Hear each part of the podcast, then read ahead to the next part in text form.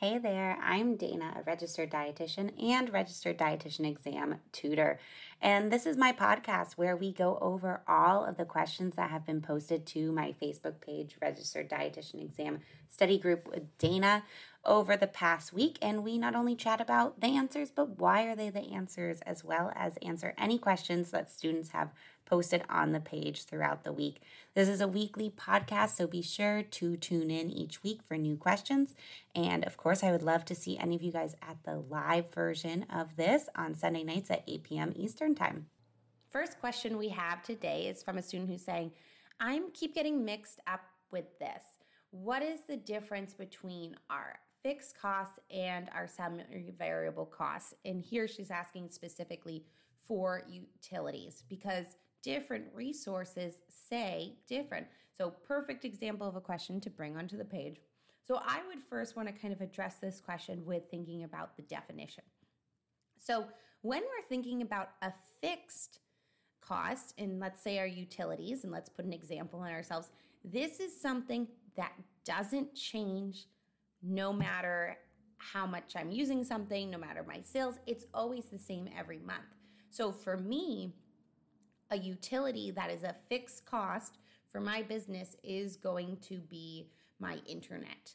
If I'm using it or not using it, my internet is always the same price. Now, I can also have utilities that are semi-variable. And when you're thinking about semi-variable, you want to think that there's an aspect of it that is fixed. So even if I don't use it at all, I owe this. And then there's an aspect that the more I use it, or the more kind of sales I have, the more I pay. So it's kind of like a stair step if you want to think about on the graph. So for this, an example that you guys might have at home is like with your electricity, right? If the electrical company charges you, let's just for example say $50 a month just to be on their service. So you have, that's going to be a fixed cost for electricity. But then if it's $1 for every, I don't know what the unit is for electricity, like kilowatt? Who knows? Let's say kilowatt. And they're saying, okay, it's $1 per kilowatt. So the more I'm using my electricity, the more I'm spending, but no matter what, I have that base cost. So it's a mix, and it really depends, you know, does your whatever utility have a base fee, and then the amount you use it increases it, or is it the same no matter what? The other example that I like to give for fixed variable is a business one.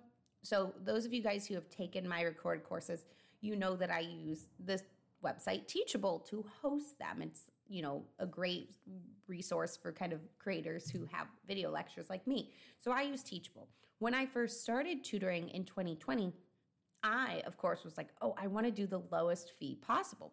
So that first year, I had a bill from Teachable that I would consider semi-variable because it was like $400 for the year to make my account have access to it. But then every course sale, they took off like 3% of my course sales. So if I sold no courses, I still had to pay $400. But then off of every sale, I paid a little bit more. So that fee my first year was semi-variable because it had an aspect of both. Now, after I did that first year math and I was like, whew, 3% off all my course sales is a lot of money. And it was actually more than paying the higher rate, like for a higher program.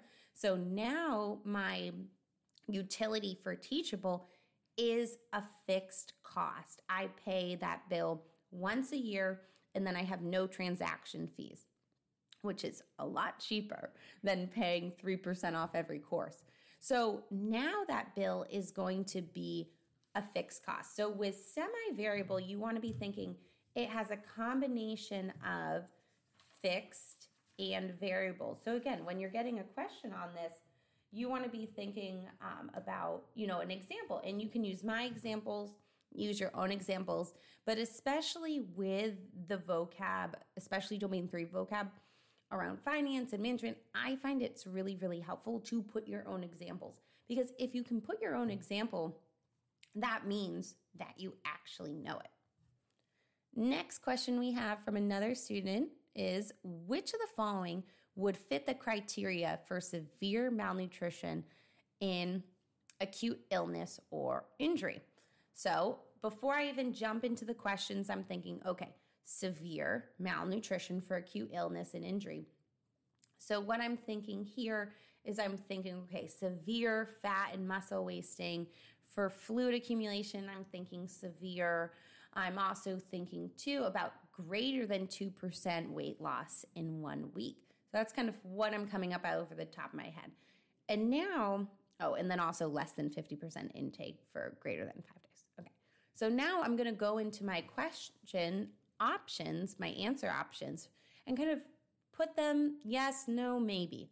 So A, mild fluid accumulation. I would really be looking for severe, because what you're looking for malnutrition, fluid accumulation, isn't like the patient has heart failure or they're having edema from renal disease. What you're having when you're having fluid accumulation, that's for malnutrition, so you kind of have to figure out what is the cause of the fluid accumulation, is the fluid that retention you're getting from malnutrition is going to be from your lack of albumin, right? Because albumin's an oncotic protein, meaning that it's kind of keeping water where it should be. So if I'm malnourished and I don't have enough albumin because I'm not eating enough protein, you're going to start to have what's called third spacing, because the water is no longer held where it should be. So now all of a sudden it's going to be leaking out. That's why you'll hear people say third spacing. Another vocab word for that is anasarca. And that's the type of fluid accumulation that is from malnutrition. So that type of fluid accumulation you would be worried about with malnutrition.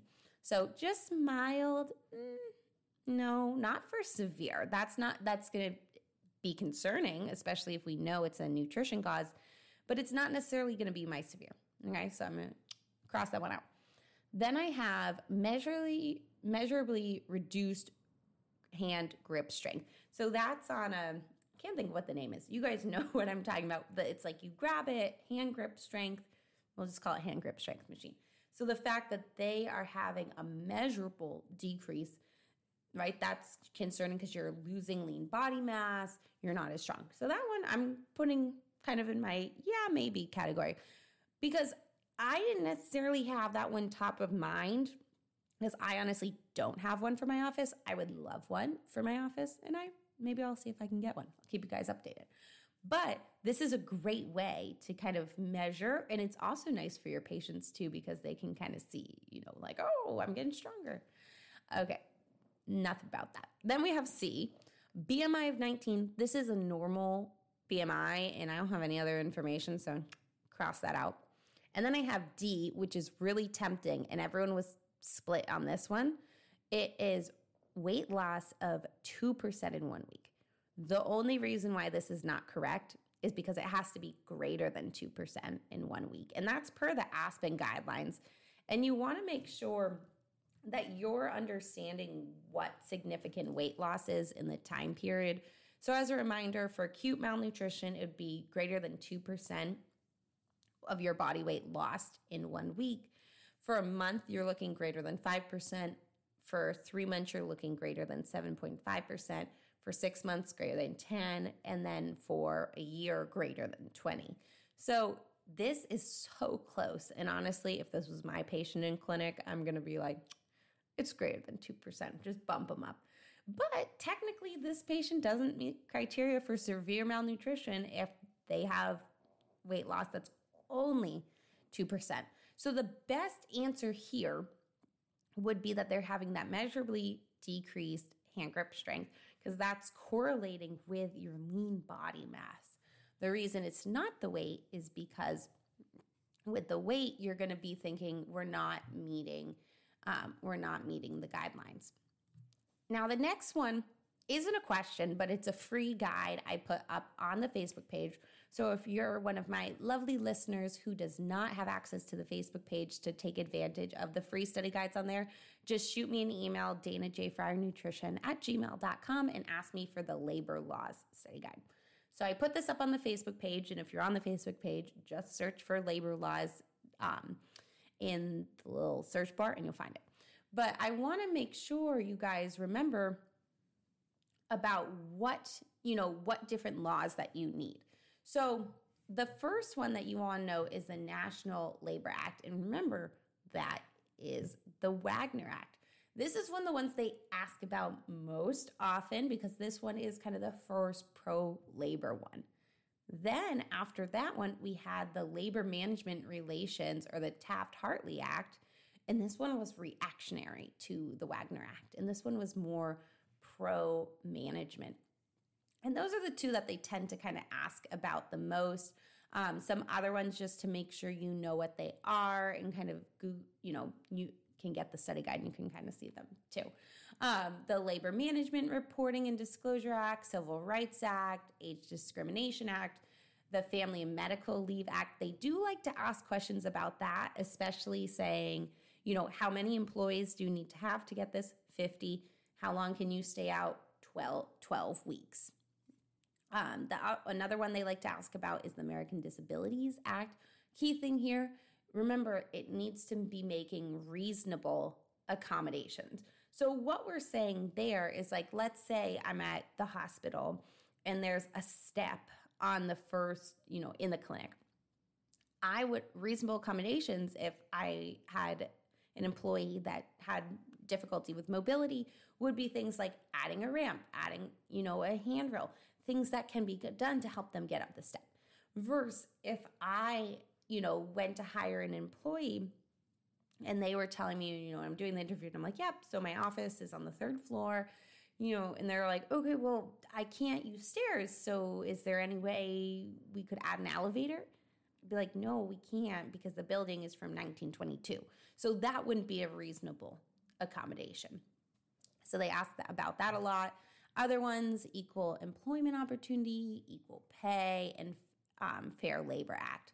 So make sure if you're not up to snuff with your labor laws, do a search for that guide on the Facebook page or just shoot me an email and I can get it to you. But a reminder that a chart is a wonderful way to kind of organize everything. I love a chart because it helps you to kind of grab things that are from all over the test and all over your materials. Remember, especially if you're using Inman, there's other types of labor laws that are not in Inman that are asked about on the practice questions. So with your study guides, even if you're making them off Inman, don't be afraid to add in information you're getting in the Facebook page, you're getting in my class, you're seeing on questions like pocket prep and around different places too, because you want to just build on your material. We also got a question on this page too of, what formulas are we going to need to know for the exam? And this is definitely a really, really big question because you need to know a lot of different formulas for the exam. And the ones that are on the exam you'll see are covered in my recorded course, Equations Part 1 and 2, and also the Math Bootcamp. There's a lot. There's 34 that are gone through that class. A big reminder for you when you're studying the equations is that you cannot, with the equations, just memorize them all. There's too many. You're not going to memorize 34 of them. But you want to be thinking for each one, why would I use it? What is it used for? Why is it helpful information for me to know? Because I don't want you to get stuck on a question where you can do the math and you're like, my inventory turnover ratio is 8. What do I do about it? I don't know. So you want to be thinking about what is this term, study as this term, what's kind of the definition, what is it used for? And then also thinking about it too, well, what's the equation? And then add in kind of an example so you can see how it's used. So I go over all the equations that you'll see on the exam in my math classes, but you also want to remember the equations are beyond just domain 3. They're also in domain 1, also in domain 2. So some common equations that I feel like everyone always forgets about are things like nitrogen balance, how to solve for MEQs, calories for fever, carb exchanges, glucose infusion rate. You still need to know all of those. even though they're not kind of the traditional math ones. So definitely check out those classes if you need some help with math. And those, all my math classes do come with my math study guide. So let me take the work out of it and go check those out. Next question we have from me is, in December 2014, the FDA approved a final rule that calorie and other nutrition information would be required on standard menu items offered for sale in a restaurant or similar retail stores. This is that are part of a chain with more than how many locations doing business under the same name, offering kind of the same foods.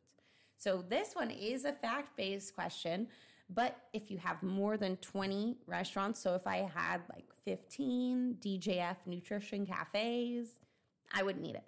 If I have 20, I have to have the calories on the menu, which I personally hate because I always feel victimized when I'm like, ooh, I want this. And then I'm like, I'm still going to get it. But like, do I need to know it's 1,500 calories? No, not really. Next question we have is, a pediatric patient is diagnosed with Benici and poor growth rate. And remember, that's the skin condition. You're kind of getting the pox on the skin, those little red pox. So I said, what deficiency does this patient have? So having kind of the combination of those symptoms, we're concerned for an essential fatty acid deficiency. And a lot of people were right where they were saying like omega-6, but remember the essentials are omega-6 and omega-3, linoleic and alpha-linoleic acid as well. Next one we have is about organizational chart, and also kind of asking about, like upward, downward, horizontal communication. So what you want to be thinking here, and kind of when you're picking what type of direction are you getting, you want to be thinking about kind of where are they on the hierarchy of their department kind of compared to you. So if we're talking about dietitian, and that's kind of our unit, we're the dietitian, talking up to like the clinical nutrition manager, the nursing manager, a doctor, those are all going to be kind of our upward communication, versus talking to another dietitian or like a nurse, that's going to be our horizontal, or like a therapist. And downward would be like me talking to my dietetic interns, or me talking to a nursing aide, or like a diet aide too. And sometimes you can see diagonal. That would have to mean kind of, but it would have to tell you the direction, because that would mean like you're going up, from yourself, but to like a different department, or like down from yourself into a different department too. So it can definitely get a little tricky. Next question we have is a favorite. I like to ask this one. And this student, I'm glad she did, because she said, I have to admit, I have no idea on this one. And that's why it's a great one to add to the page. This one is kind of an example of one that is math without being math, but we can actually make it math to be better. So this one says, the formula for determining value analysis is RV equals Q, or quality over price. So what we're saying too, kind of like our quality of what we're getting over price equals value. And then they're saying, if P increases and there's no change in Q, then V will do what? And this is one of the questions where, even though it's not asking us to do math, it's going to be 10 times easier if you put math in it. So let's just put some simple math in this. So let's say our quality is 10, our price is 5, which would make our value 2. So let's just say that's our base. Then I want to go back to the question, because at this point I'm like, what did they want? So it says if P increases. So that's saying if, let's say my P just goes to 6. So now I have 10 over 6. And it's saying what's going to happen to the value. So then I go over to my calculator, 10 divided by 6. And I have that now my value will be 1.6. So it decreased. So I look at the options. It says it will remain the same. It will increase. It changes as much as P, or it's going to decrease. And the answer is that it's going to decrease. Rationale, we just did that. I changed it. So especially with more kind of the situational questions that are asking you to use a formula, but not necessarily do math, don't be afraid to put in the math because it's actually going to help you, and just make up your numbers. You'll see this kind of similar too with solvency ratio because they'll give you your cost of goods sold and they'll give you your average inventory. And remember, with our inventory turnover ratio, it would be our cost of goods sold on the top and then our average inventory on the bottom. And they might ask you, okay, based on this, you know, should I increase, should I decrease inventory? And sometimes that's confusing. So you can also just, you know, let's say they said the inventory turnover, let's just make it simple and say that we had a cost of goods sold of $5,000, so that's on the top, over $1,000. So we know that that's going to, when we divide that, that's going to be an inventory turnover ratio of 5, which is too high, right? We want 2 to 4. So let's say they gave us that information and they said, well, what should I do? Should I increase or decrease my inventory? And you cannot remember, oh my God, what did Dana say? Do I increase or decrease?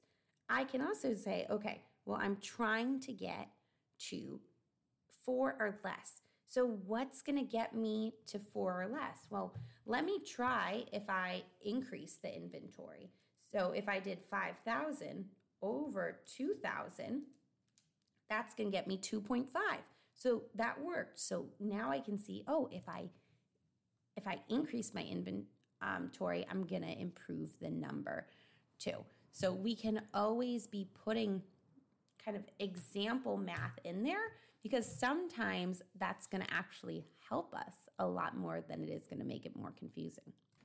Thanks for tuning in for this week's practice question review. Don't forget that we are doing these live on my Facebook page, Registered Dietitian Exam Tutoring with Dana RD, every Sunday at 8 p.m. Eastern Time, and I would love to have you join live.